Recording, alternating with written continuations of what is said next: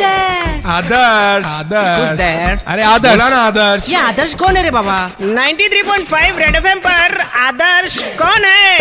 सवाल हमें भेजा है। बेल्जियम के कोहराम नगर के सेक्टर चार में अखरोट बेच के दरियाई घोड़े पे सट्टा लगाने वाली चार्मिंग चिमनी ने और ये पूछना चाहती हैं कि आदर्श गठबंधन कैसा होता है। कैसा होता है? जिसमें चार एम वाली पार्टी चालीस एम वाली पार्टी पर भारी पड़ जाए वो होता है आदर्श गठबंधन। जो उदय चोपड़ा के करियर से भी छोटा चले वो होता है आदर्श गठबंधन। जब एक चुनाव के लिए किया गया गठबंधन दूसरे चुनाव के लिए तोड़ दिया जाए वो होता है आदर्श गठबंधन। नहीं नहीं नहीं नहीं हम लोग कश्मीर की बात बिल्कुल नहीं कर रहे हैं। हाँ हाँ कोई बात नहीं कर रहा कोई बात नहीं कर रहा। अच्छा आपकी हो गई हो तो भाभी की साड़ी में फाल और पीको करवाओ। शाम तक साड़ी नहीं मिले तो भाभी ग्रेवी वाली गालियों के साथ सूखे मुक्के बरसाएगी। सॉरी यार इमोशनल हो गया था। अच्छा धर्मेंद्र की मिमिक्री करके दिखाऊँ क्या? नहीं। कुत्ते मैं तेरा खून पी जाऊँगा। 93.5 रेड एफएम पर